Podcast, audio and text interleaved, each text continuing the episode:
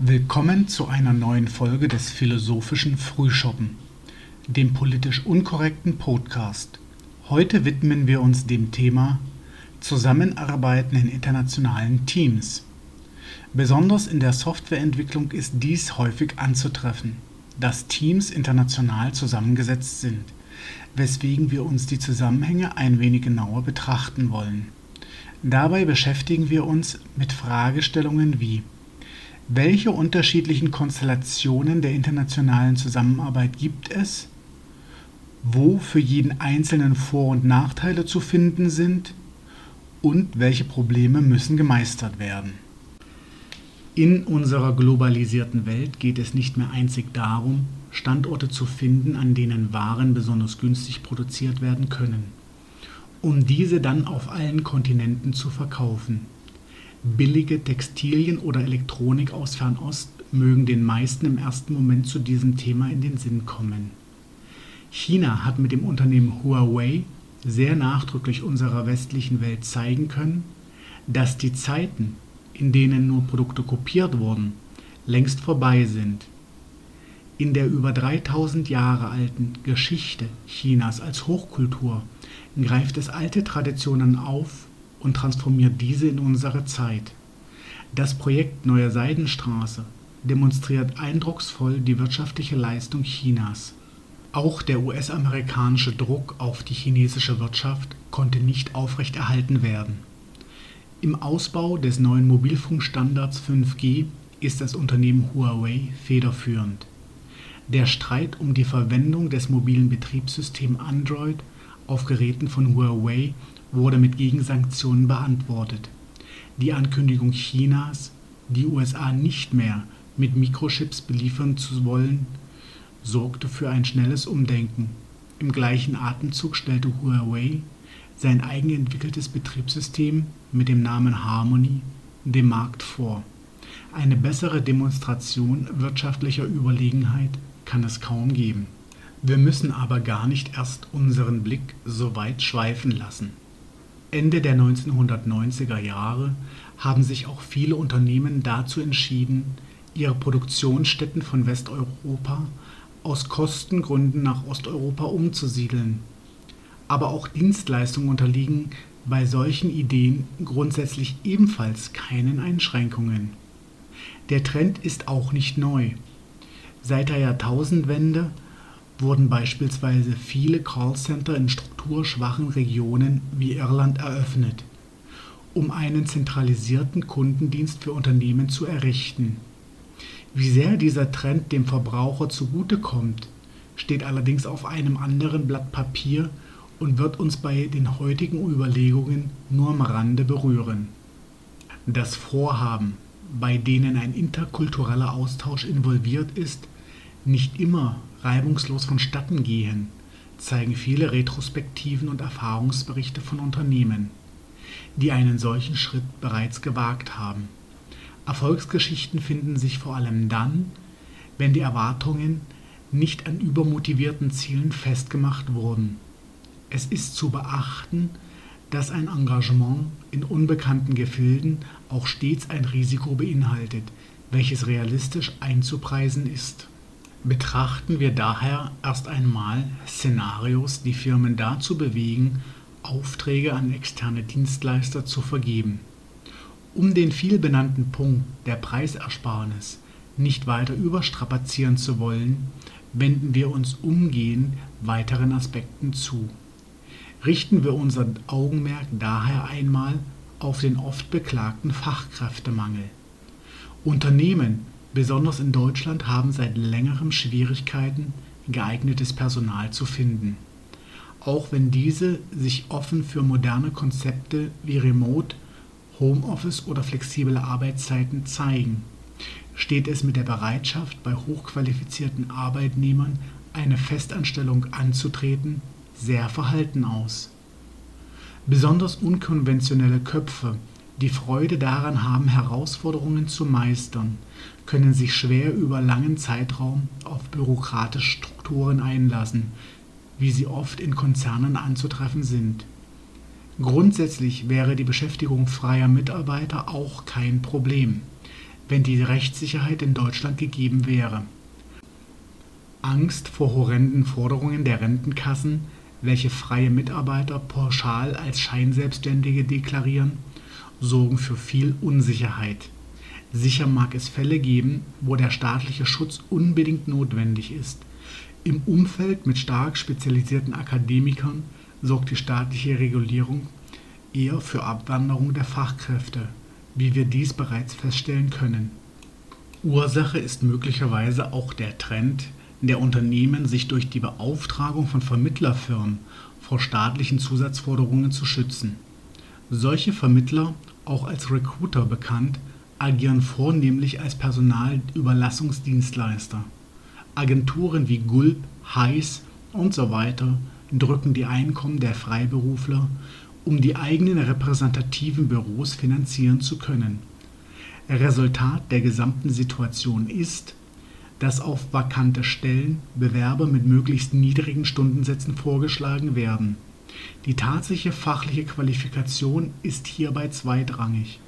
Das stellt den Mehrwert, den viele Personaldienstleister in ihren Marketingstrategien propagieren, motivierte und kompetente Kandidaten vorzuschlagen, sehr in Frage, weshalb Unternehmen sich vermehrt im Ausland nach geeigneten Mitarbeitern umschauen, um die vorhandenen freien Stellen zu besetzen. In diesen speziellen Fällen geht es vornehmlich darum, die neuen Kollegen komplett in Deutschland zu integrieren. Um 2010 wurden beispielsweise viele junge spanische Akademiker angeworben, da in Spanien eine hohe Jugendarbeitslosigkeit herrscht. Wie bei vielen anderen Versuchen auch, gelang das Vorhaben nicht, da die deutsche Lebensweise sich der südeuropäischen stark unterscheidet. Das hat dafür gesorgt, dass die Kandidaten schnell enttäuscht wieder zurück in ihre Heimat gekehrt sind. Daher ist an dieser Stelle die Politik gefragt, um für mehr Rechtssicherheit zu sorgen, dass in Deutschland ausgebildete Fachkräfte den heimischen Markt bereichern. Lösungen wären schnell zu finden und könnten in kurzer Zeit erfolgreich umgesetzt werden. Aus der zuvor beschriebenen Problematik hat sich eine neue Konstellation ergeben. Hier vergeben Unternehmen nun komplette Aufträge wie die Entwicklung einer Anwendung an externe Dienstleister. Dabei ist es keine Seltenheit, wenn dieser Dienstleister seinen Stammsitz außerhalb Deutschlands hat. Auch die Grenzen der Europäischen Union schrecken nicht. Die Schwierigkeiten, welche sich aus diesen Entscheidungen ergeben, liegen besonders in der Kommunikation. Der Auftraggeber muss möglichst klar seine Erwartungen für den Auftragnehmer formulieren, dass diese entsprechend umgesetzt werden können. Wie schwer diese Aufgaben bereits ohne kulturelle Unterschiede, Sprachbarrieren und Zeitverschiebung zu bewältigen sind, zeigen aktuelle Statistiken, dass noch immer ca. 80 Prozent aller IT-Projekte scheitern. Das meint nicht, dass die Arbeiten gestoppt werden und alle Ergebnisse im Papierkorb landen. Vielmehr sagt es aus, dass die veranschlagte Zeit und das festgesetzte Budget überschritten wurde. Offensichtlich handelt es sich also um ein Problem mit der korrekten Kalkulation des zu erwartenden Aufwandes. Um die Kommunikationslücken zwischen Dienstleister und Fachabteilung zu schließen, entscheidet man sich oft für eine Onshore-Offshore-Lösung. Das bedeutet, vor Ort Onshore ist ein kleines Team, welches in direktem Austausch mit der Fachabteilung ist. Dieses Team übermittelt die Anforderungen an das entfernte Offshore-Entwicklungsteam, welches für die Umsetzung zu sorgen hat. Eine solche stille Postkette birgt allerdings ihre ganz eigenen Drücken. So verleitet sie beispielsweise dazu, Fehlmanagement zu verschleiern und den entfernten arbeitenden Entwicklern für Dinge, die schiefgegangen sind, die alleinige Schuld zuzuweisen. Diese haben in aller Regel wenig Möglichkeiten, sich zu verteidigen, da wohlwissend jeglicher direkter Kontakt zum Kunden vermieden wird, weswegen es äußerst ratsam ist, nur mit sehr erfahrenen Kollegen ein solches Abenteuer zu unternehmen, die ein solches Verhalten frühzeitig durchschauen können und bereit sind, dem entgegenzuwirken Bevor wir uns allerdings damit beschäftigen, wie man Projekte erfolgreich durchführen kann, wenn der Großteil der Entwickler an verschiedenen Standorten verstreut ist, richten wir kurz einmal unsere Aufmerksamkeit darauf, in welchen Ländern Offshore-Dienstleister vornehmlich anzutreffen sind.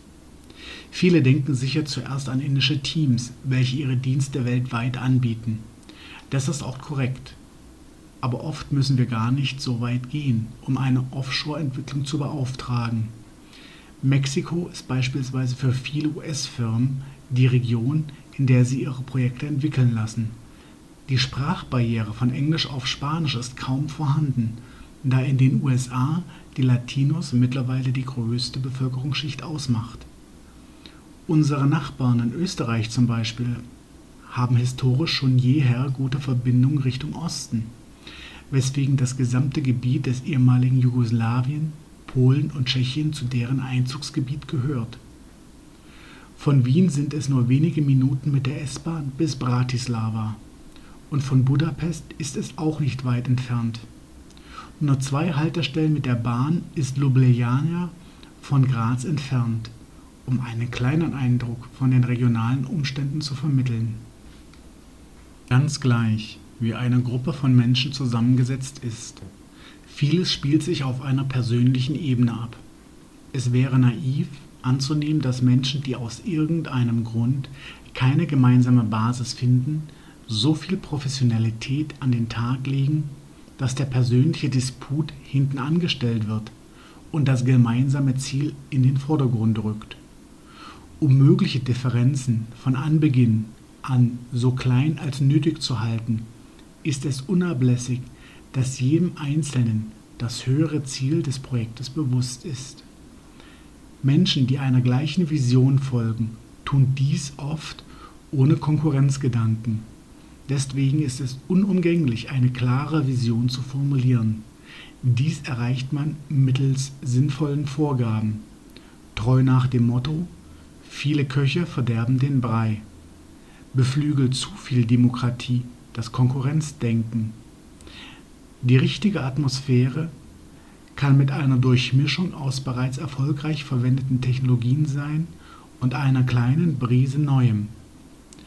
Das gesamte Spektrum, wie man motiviert und performante Teams formt, ist in unzähligen Büchern zusammengefasst. Autoren wie Tom DeMarco und Andy Hunt seien deshalb nur exemplarisch erwähnt.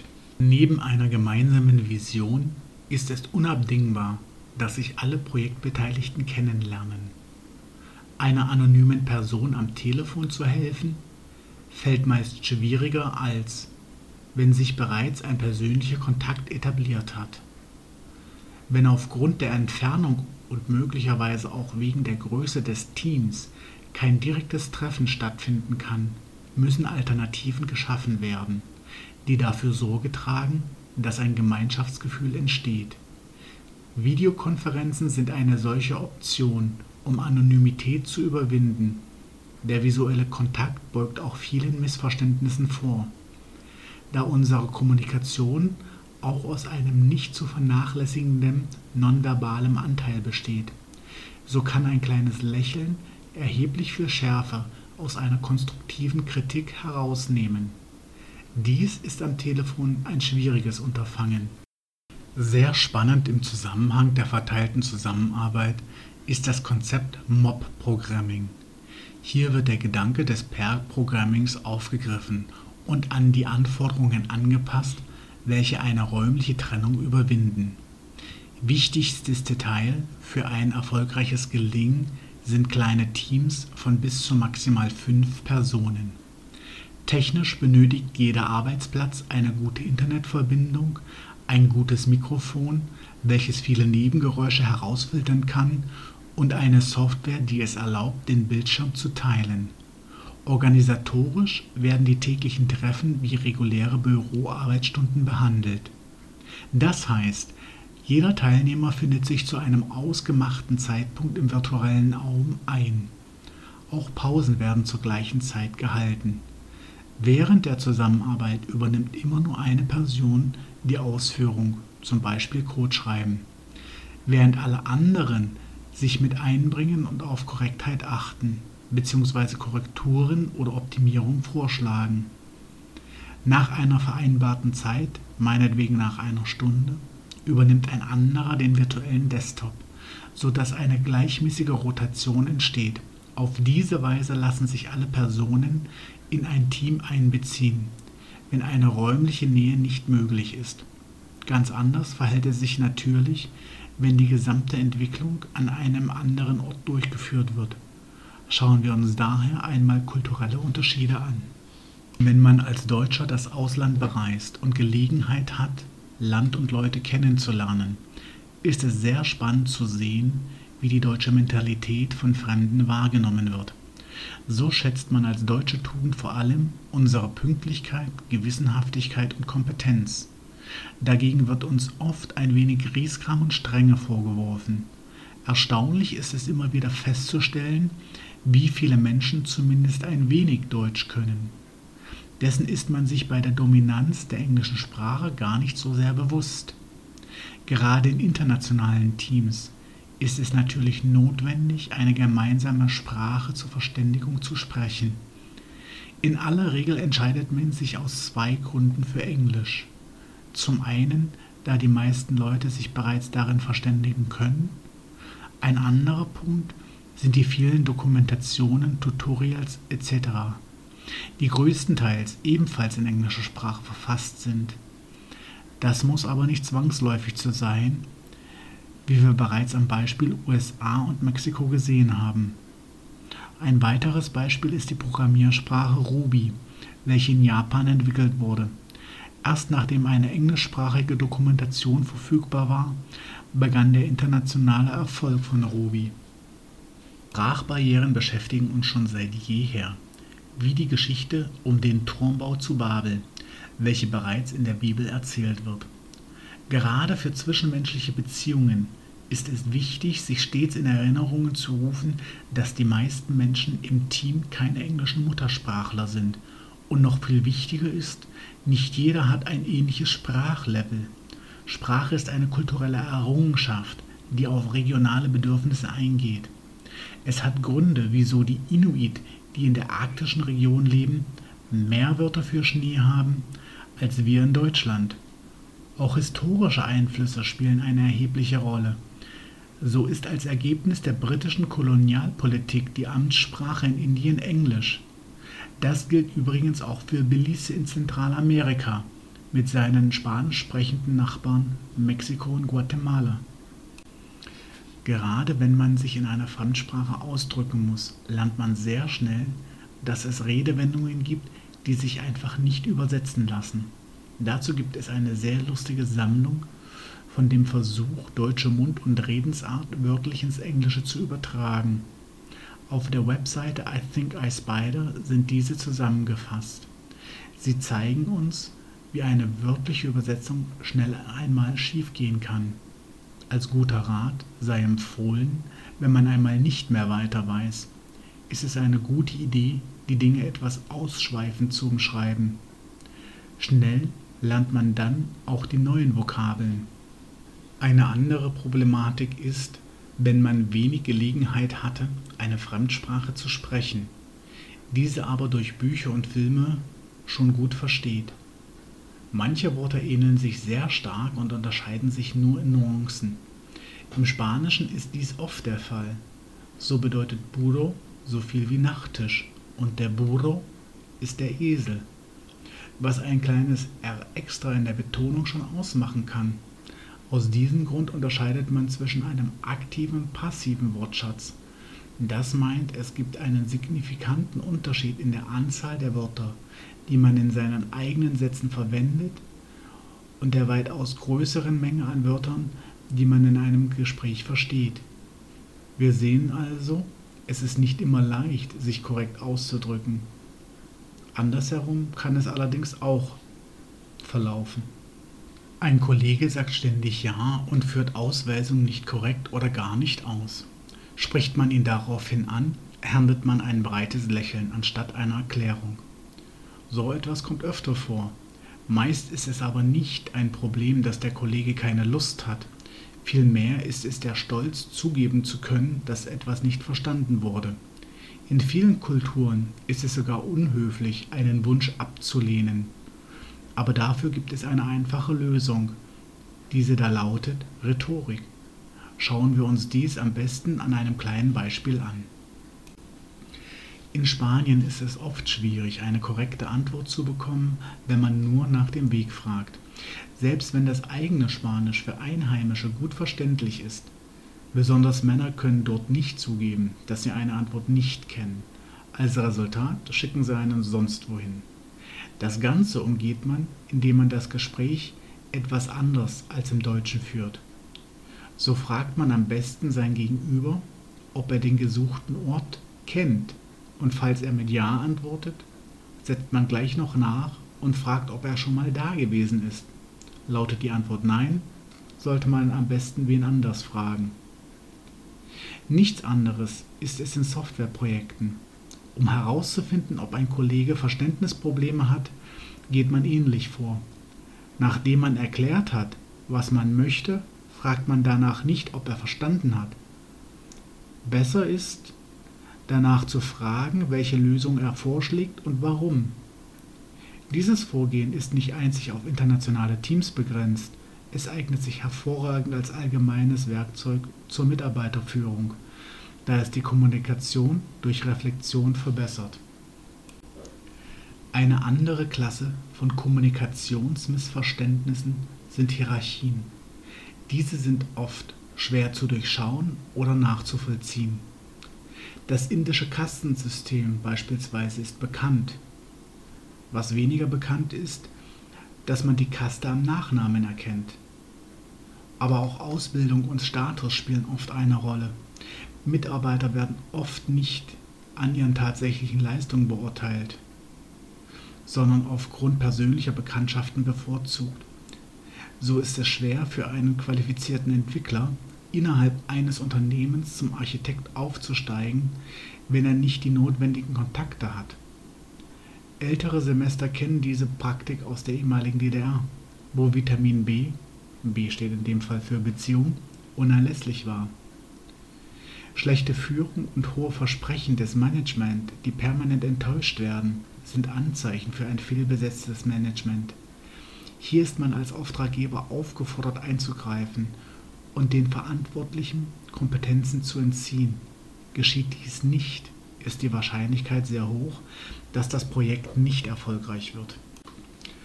Abgesehen von diesen verschiedenen Klassikern, die regelmäßig wiederkehren, gibt es auch viel Positives zu berichten. Wer seinem Kind eine besondere Schulbildung angedeihen lassen möchte, ist oft bemüht, dies in eine internationale Schule zu schicken.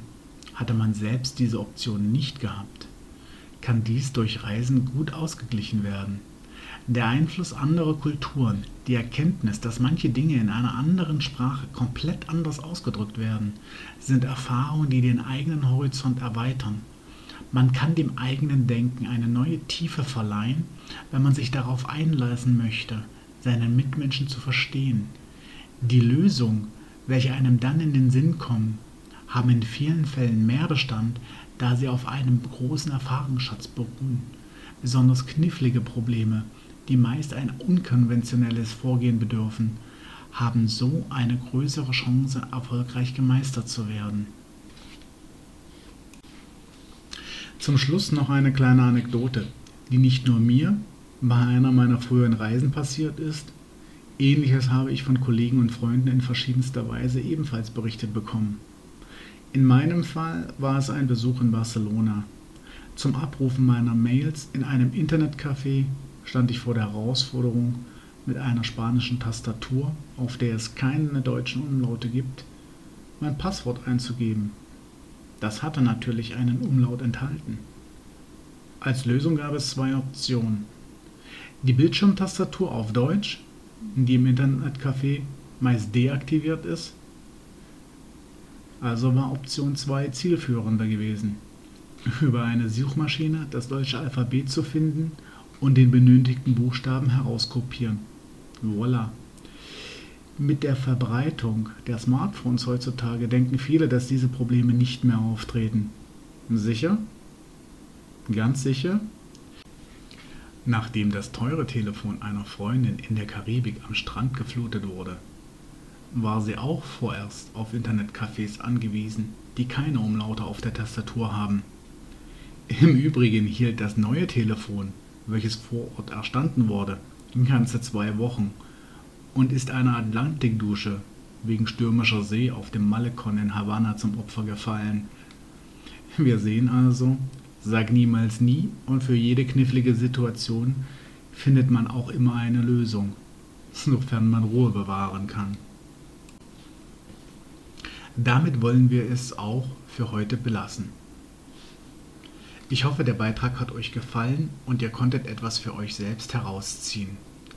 Wer mehr zum Thema erfahren mag, dem empfehle ich die Videos von Vera F. Birkenbiel mit ihren Analysen über Asien und Indien aus der Referenzliste anzuschauen.